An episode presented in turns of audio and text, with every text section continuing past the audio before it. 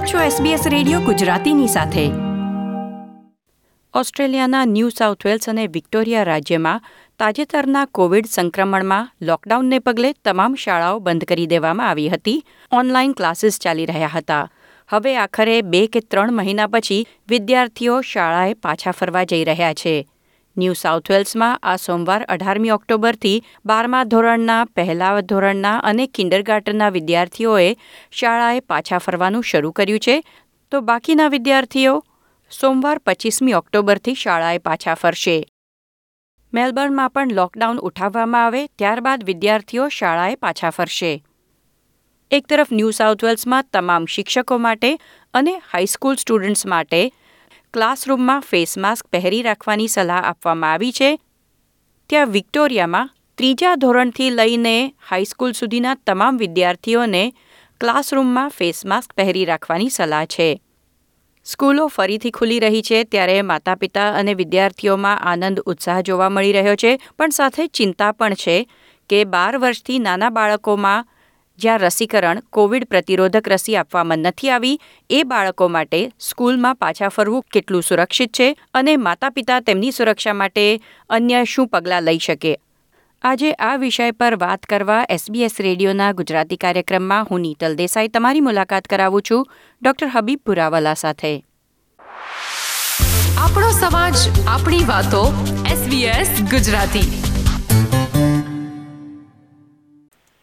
શ્રોતા મિત્રો, આજે તમારી મુલાકાત કરાવું છું સિડની સ્થિત નેપિયન હોસ્પિટલમાં પીડિયાટ્રિક્સના વડા ડોક્ટર હબીબ ભુરાવાલા સાથે.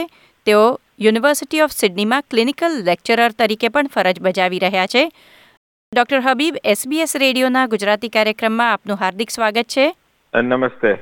બધા શ્રોતા મિત્રોને પણ મારા તરફથી નમસ્તે.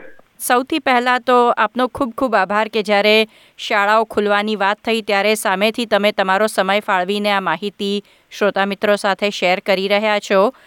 Thank you so much for that doctor Habib New South વેલ્સમાં ત્રણ મહિનાના લોકડાઉન પછી શાળાઓ ખુલવાની છે. ત્યારે મોટાભાગના પ્રાઇમરી સ્કૂલના બાળકોને તો હજી કોવિડની રસી મળી નથી. એટલે તેમને કોવિડનું જોખમ કેટલું છે? તેની થોડી માહિતી આપી શકશો? હા, જરૂર.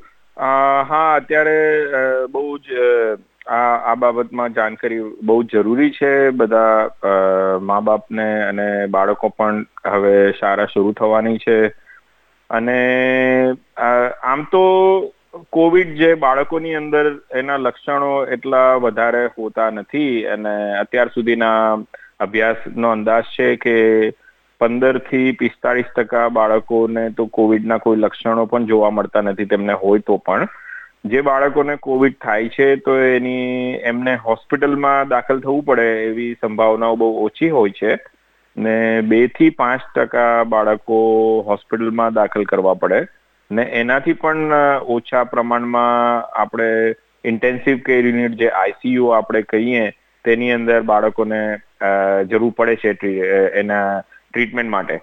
પણ એક વસ્તુ ખાસ છે કે કેમ કે બાળકોને હજી રસી મુકાવવામાં આવી નથી અને સ્કૂલો ચાલુ થવાની છે, તો એ બહુ જરૂરી છે કે આ અમુક સાવચેતી રાખવી જોઈએ, શાળા શરૂ થાય ત્યારે. ને એ બાબતમાં પણ હું થોડી વાત કરીશ. ખાસ કરીને જરૂરી છે કે બાળકો ભલે બાળકોને વધારે કોવિડની અસર થતી નથી, પણ તે પણ બીમાર પડી શકે છે. અને આપણે તેમને પણ બચાવવાની જરૂર છે. એટલે એક લીટીમાં કહીએ તો શું બાળકો માટે કોવિડ નાઇન્ટીન રસી લેવી સલામત છે? હા બિલકુલ સલામત છે. અને રસીનો ફાયદો બહુ વધારે છે. નુકસાન બહુ જ ઓછું છે નજીવું છે. અને સરળતાથી મુકાવી શકાય અને બહુ જ સેફ છે. હવે અત્યારે સોળ વર્ષથી મોટી ઉંમરના બાળકોને તો એટલે હાઈસ્કૂલ સ્ટુડન્ટ્સને રસી મળી ગઈ છે. બારથી પંદર વર્ષના અમુક બાળકોને જેને બીજી કોઈ બીમારી હોય તેમને પણ રસી મળી શકે છે. કઈ એજ ગ્રુપમાં રસી જોખમકારક સાબિત થઈ શકે કે કયા બાળકોએ રસી લેવી, કોણે ન લેવી, તેનું થોડું માર્ગદર્શન આપી શકશો? હા, તો બાર બાર વર્ષથી ઉપરના બાળકો માટે કે કિશોર આપણે જે કહીએ, એની માટે તો રસી અત્યારે ઉપલબ્ધ છે ઓસ્ટ્રેલિયામાં. અને બાળકોને રસી બહુ સલામત છે, જે અત્યાર સુધીના અભ્યાસો દર્શાવે છે કે કિશોરો માટે પણ રસી કોવિડ ઓગણીસની માન્ય છે. બે જાતની રસી છે, મોડર્ના અને ફાઇઝર અને બંને આપી શકાય છે. અને આમ તો રસીની કોઈ આડઅસરો પણ નથી. બહુ સામાન્ય છે અને મોટાભાગની આડઅસરો અડતાલીસ કલાકની અંદર ઓછી થઈ જાય છે. અને સૌથી પ્રતિકૂળ આડઅસર છે આપણે જે ઇન્જેક્શનની જે જગ્યા હોય સાઇટ ઇન્જેક્શન સાઇટ જેને કહીએ, ત્યાં આગળ પેઇન કે પીડા એ એસી થી સાહીઠથી એસી ટકા કેસમાં થતી હોય છે. ત્રીસથી પચાસ ટકા કેસમાં માથાનો દુખાવો અને ત્રીસથી સાહીઠ ટકા કેસમાં થાક લાગવાનું. આ બધું થવા આના કરતા કોઈ બીજી કોઈ આડઅસર કે એવી કંઈક બહુ જ ઓછી છે? આ બધી આડઅસરની દવાથી મટી જાય છે અને આ રસીઓ મંજૂર છે. ખાસ કરીને બાળકો કે જેમને બીજી કોઈ બીમારી હોય કે કોઈ લાંબા સમયથી બીમારી હોય કે ડાયાબિટીસ છે આસ્થમાની તકલીફ છે ઓબેસિટી કે જે વજન જેમનું વધારે હોય કે બાળકો જે અધૂરા મહિને જન્મેલા બાળકો હોય કે જેમને જન્મજાત બીજી કોઈ ખામી હોય, એ બધા બાળકોને કોવિડના લીધે હોસ્પિટલમાં દાખલ થવાનું જોખમ વધારે છે તંદુરસ્ત બાળકોની સરખામણીમાં. તો આ બધા બાળકોને તો ખાસ રસી મુકાવી લેવી જોઈએ, પણ અત્યારે હાલ તો ઓસ્ટ્રેલિયામાં દરેક બાર વર્ષથી મોટી ઉંમરના બાળકો માટે રસી મુકાવી શકાય અને મુકાવવી જોઈએ. ડોક્ટર સાહેબ, જે બાળકોને એલર્જીસ કે આસ્થમા હોય શું એ લોકો કોવિડ નાઇન્ટીન રસી લઈ શકે? હા, બિલકુલ લઈ શકે. ઓસ્ટ્રેલિયામાં જે અત્યારે ઉપલબ્ધ કોવિડ નાઇન્ટીનની રસીઓ છે, તેમાં કોઈ પણ રસી જીવંત રસી નથી.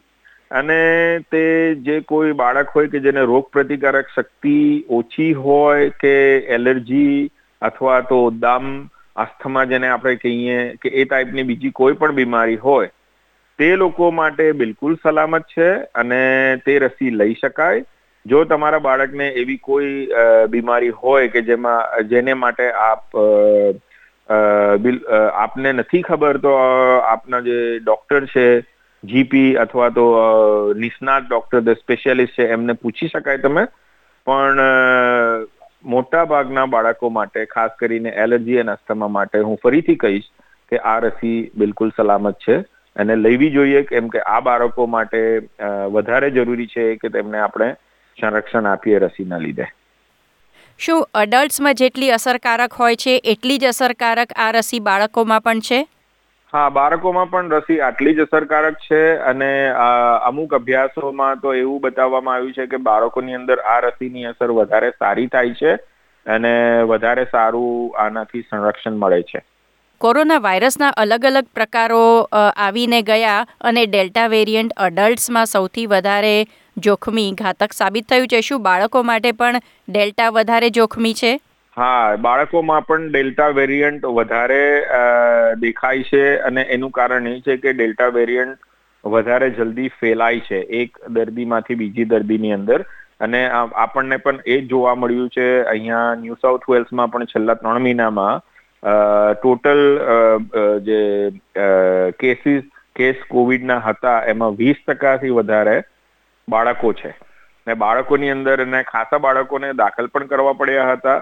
જે મેં પહેલા જેવી રીતે કહ્યું, પણ કોવિડ ડેલ્ટા વેરિયન્ટ આ વર્ષનો, ગયા વર્ષ કરતા બાળકોની અંદર વધારે ઝડપથી ફેલાય છે. હવે જે બાર વર્ષથી મોટા કિશોરો કે બાળકો કહીએ જેમને રસી લેવાની અત્યારે ભલામણ કરવામાં આવી છે, એમાં આડઅસરો વિશે થોડી માહિતી આપશો? જેમ અડલ્ટ્સમાં એક બે આડઅસર ખાસ હાઇલાઇટ કરવામાં આવી હતી. શું બાળકો માટે પણ એ માયોકાર્ડાઇટિસ અને પેરિકાર્ડાઇટિસનું જોખમ રહેલું છે? આમાં બાળકોની અંદર બહુ જ ખૂબ ભાગ્યે જ ઓછું જોવા મળે છે. માયોકાર્ડાઇટિસ એ હૃદયના સ્નાયુનો સોજોને કહેવામાં આવે છે અને પેરિકાર્ડાઇટિસ છે હૃદયની બહારના અસ્તરની જે સોજો હોય એને, તો માયોકાર્ડાઇટિસ સ્નાયુનો સોજો છે ને પેરિકાર્ડાઇટિસ હૃદયની બહારનું જે અસ્તર હોય જે એનો સોજો છે. આ બંને સ્થિતિઓ એક સાથે પણ થઈ શકે એને માયોપેરિકાર્ડાઇટિસ કહે છે. આ બધી જે આડઅસરો જે મોટામાં જોવા મળી છે, એ નાના બાળકોમાં ખૂબ જ ઓછી જોવા મળે છે. એને એ ડોઝ બે પછી અને પુરુષોમાં વધારે સામાન્ય છે. આપણી પાસે અમેરિકાનો અત્યાર સુધીનો જે માહિતી છે, ડાટા છે બારથી સત્તર વર્ષની અંદર જે રસી મુકાવવામાં આવેલી છે, એમાં બહુ જ ઓછા કિશોરોને આ માયો અને પેરિકાર્ડાઇટિસ થયું છે. લગભગ અત્યાર સુધીમાં નવ મિલિયન ડોઝ અમેરિકામાં અપાઈ ગયા છે. અને આના લક્ષણો બહુ જ ઓછા દેખાયા છે. એટલે હું એવું કહી શકું કે મોટાભાગના બાળકો જેને થયું પણ છે અમેરિકામાં તે બહુ ઝડપથી ટૂંકા ગાળામાં સ્વસ્થ થઈ જાય છે. મોનિટરિંગની કે હોસ્પિટલમાં સારવારની વધારે જરૂર પડતી નથી. અને કોઈ એવું ચિંતાનું કારણ નથી. ડૉક્ટર હબીબ આ તો વાત થઈ બાર વર્ષથી મોટા કિશોરો, બાળકો જે રસી લઈ શકે છે તેમની. હવે બાર વર્ષથી નાના બાળકો જે રસી નથી લઈ શકતા અને શાળાએ પાછા જવાના છે. તેમણે શું ધ્યાન રાખવું જોઈએ? તેમના વાલીઓએ શું ધ્યાન રાખવું જોઈએ? હા, હવે આ બહુ સારો સવાલ છે. આપણે આમાં બાળકોને, બાર વર્ષથી નાની ઉંમરના બાળકોને સુરક્ષિત રાખવા માટે ઘણા પ્રમાણમાં સરળ પગલાં લઈ શકાય તેમ છે. તેમાં માસ્ક પહેરવાનું પુખ્ત વયના લોકો અને માતા પિતા જે સ્કૂલ શાળામાં જે જતા હોય, એમને મેદાનથી કે શાળાના મકાનથી દૂર રાખવાના અને મોટી ભીડ ટાળવાનો સમાવેશ થાય છે. આ બધા કારણોના લીધે કોરોના ફેલાઈ શકે. ને આ, આની અંદર બીજી અમુક માર્ગદર્શિકાઓ રાજ્ય સરકાર અને કોમનવેલ્થ સરકાર પણ અત્યારે હાલ કામ કરી રહી છે, તે અમલમાં મૂકશે. જેના લીધે કોવિડનું જોખમ શાળામાં ઘટાડી શકાશે.